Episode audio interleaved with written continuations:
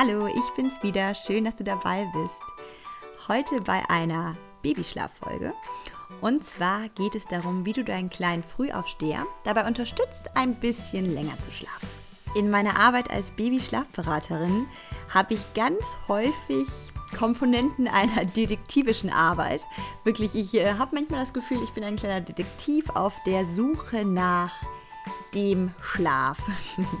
Nicht, dass ich jemals als Detektiv tätig war, aber so muss es wohl sein, denn wenn ein kleines Babylein oder ein kleines Kind nicht gut schläft, dann reicht es meist nicht an einem bestimmten Stellschräubchen zu drehen, sondern es ist total wichtig, da allumfassend drauf zu schauen. Und genau das ist meine Arbeit, das ist genau die Herausforderung, in der ich dich als Mami und Papi unterstützen will. Und es gibt immer ganz viele Komponenten, die mit reinspielen. Und darum möchte ich das heutige Thema auch von ganz vielen Sichtweisen anschauen und dir einige Strategien vorstellen.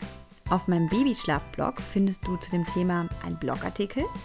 Aber ich finde, da ist es auch immer gut, wenn man nochmal speziell ein paar Situationen, ein paar Strategien nochmal ein bisschen ausführt. Und genau darum gibt es heute auch eine Podcast-Folge dazu, da es hier und da noch ein bisschen mehr Erklärung bedarf. Also lass uns als erstes mal schauen, was genau Frühaufstehen heißt. Das ist nämlich die Zeit zwischen 4 und 6 Uhr. Vor 4 Uhr spricht man eigentlich eher von einem nächtlichen Aufwachen. Und nach 6 Uhr ist eine, ja, ich weiß, eine sehr frühe, aber eine grundsätzlich normale Aufwachzeit für Kinder. Es gibt immer Ausnahmen, aber die meisten Kinder schlafen am besten, wenn sie zwischen 19 und 20 Uhr ins Bett gehen und bis 6, 7 Uhr schlafen.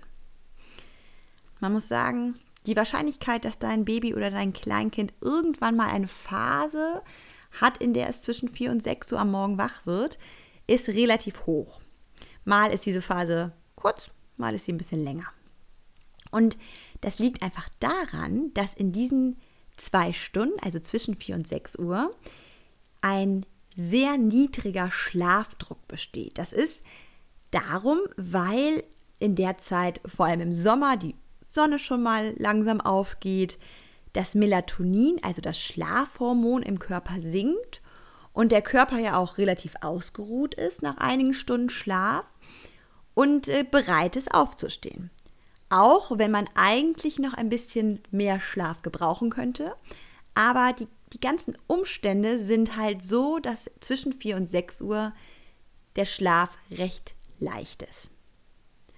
Und daher ist das auch einer der häufigsten Fragen von Mamas, die Hilfe bei mir suchen und ja, einfach wissen wollen, was man da tun kann.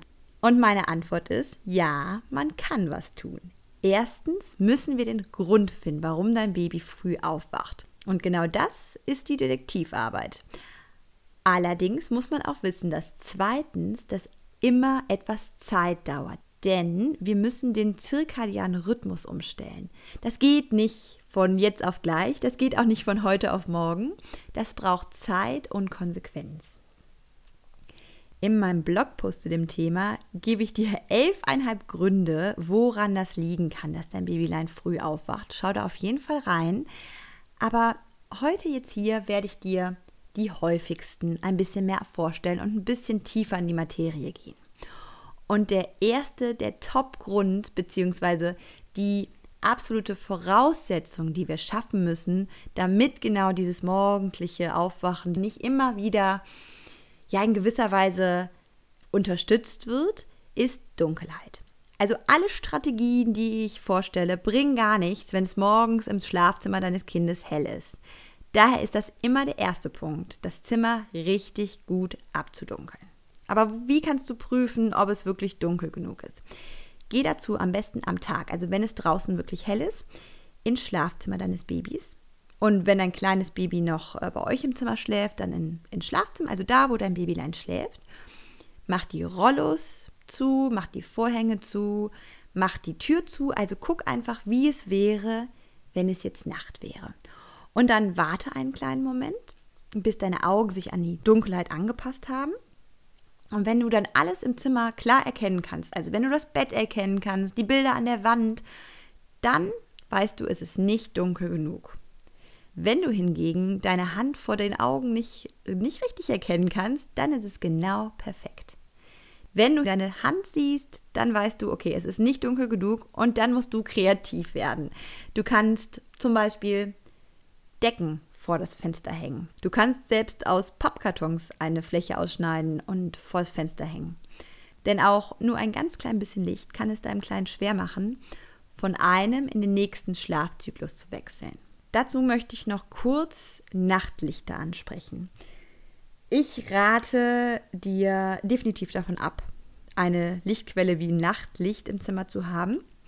Und wenn du aber sagst, du brauchst das, aus welchen Gründen auch immer, dann sollte das rotes Licht sein. Denn das ist das einzige Licht, was die Melatoninausschüttung nicht hemmt. Also wirklich stimulierend ist definitiv Sonnenlicht und jegliches blaues Licht. Also das müssen wir aus dem Schlafzimmer raushalten. Also der erste Schritt ist auf jeden Fall zu überprüfen, ob das Zimmer komplett dunkel ist. Der zweite Punkt, der ganz häufig einen großen Unterschied macht, ist, dass du auf die Schlafphasen am Tag schaust. Denn auch die können sich stark auf die Morgenstunden, auf, vor allem auf diese ganz frühen Morgenstunden auswirken. So eine typische Situation ist, wenn ein Kleines am Tag zu viel schläft oder wenn es zum Beispiel nicht mehr drei, sondern nur noch zwei Schläfchen am Tag braucht. Und ganz häufig bekomme ich solche, genau solche Fragen per E-Mail oder über meinen Instagram-Account. Solche Fragen wie, mein sieben Monate altes Baby wacht um 5 Uhr auf und es schläft dreimal am Tag. Was kann ich machen? Hier wäre jetzt zum Beispiel die Antwort, probier, dass dein Kleines nur noch zweimal am Tag schläft. Denn wenn dein Kind am Tag zu viel schläft, vermindert das natürlich den Nachtschlaf. Und wann wird der Nachtschlaf am ehesten gekürzt? Natürlich in den frühen Morgenstunden. Daher ist es total essentiell zu schauen, ob vielleicht genau das auch ein Hinweis dafür ist, dieses frühe morgendliche Aufwachen, dass es Zeit für eine Anpassung der täglichen Schlafroutine ist. Schau mal auf meinem Blogbeitrag zum Thema. Das heißt übrigens, Hilfe, mein Baby ist ein Frühaufsteher. Da bekommst du auch Empfehlungen dazu, wie viele Schlafphasen in welchem Alter ideal sind. Natürlich weiß ich auch, dass es Situationen gibt, wo der Wechsel von drei zu zwei Schlafphasen am Tag extrem herausfordernd ist. Also, wenn ein Kleines zum Beispiel um 5 Uhr morgens aufwacht, wird es wahrscheinlich gegen 6.30 Uhr oder 6.15 Uhr müde werden und du würdest normalerweise sagen, okay, dann gar nicht so schlecht, da kann ich wenigstens duschen und mich fertig machen. Aber dadurch wird dieses frühe Aufwachen sozusagen bekräftigt und dem Körper wird quasi gesagt, dass 5 Uhr eine gute Aufwachzeit ist. Dann wieder gegen 6 oder 6.30 Uhr ein Schläfchen gemacht wird und genau das wollen wir verhindern. Also wir wollen, dass dein Baby, auch wenn es früh wach geworden ist, bis zum ersten Schläfchen, also zur gewohnten Zeit des ersten Schläfchens, wach bleibt. Wenn ein kleines zum Beispiel fünf oder sechs Monate alt ist, sollte das erste Schläfchen nicht vor 8 Uhr sein. Wenn ein kleines 7 bis 14 Monate alt ist, dann nicht vor 9 Uhr. Und ab 14 Monaten bis circa zwei Jahre sollte dieses erste Schläfchen nicht vor 11.30 Uhr sein. Ich weiß, das ist eine lange Zeit, wenn ein kleines sehr früh wach wird, also zum Beispiel um 5 Uhr wach wird. Aber genau das wird helfen, um den Zyklus des immer wieder frühen Wachwerdens zu brechen. Also halte dein Baby so lange wach, bis es normalerweise das erste Schläfchen macht. Was natürlich auch ein ganz wichtiger Punkt ist, dass dein Kleines nicht nur an der Brust oder mit dem Fläschchen im Mund einschläft oder dass es nicht immer in den Schlaf geschuckelt werden muss ich weiß, dass es oft das Einfachste ist, dein Baby so einschlafen zu lassen und es ist auch gemütlich, aber so starke Schlafassoziationen können dann irgendwann wirklich zur Belastung werden. Genau das ist der Grund, warum ich mit meinem Lalilu Babyschlafkurs ein Angebot kreiert habe, mit dem ich dich und dein Neugeborenes gleich von Tag 1 an dabei unterstützen will, dass es auch mal dieses selbstständige Einschlafen ganz sanft und an die Bedürfnisse deines Babys angepasst in euren Alltag findet. Wenn ein kleines zwölf Wochen oder jünger ist, dann ist der Lalilu Babyschlafkurs wirklich die beste Basis, um genau das zu etablieren wenn ein kleines älter ist, dann heißt das nicht, dass es zu spät ist, aber das Abgewöhnen bzw. das Alternativen finden, es wird herausfordernder. Aber es ist ein wichtiger Schritt noch bevor jetzt alle Strategien, die ich hier vorschlage, umgesetzt werden können. Der nächste Punkt, auf den ich ein bisschen eingehen möchte, ist die Bettgehzeit. Es gibt ja dieses Gerücht, dass du dein Baby einfach später ins Bett legen sollst, damit es dann länger schläft.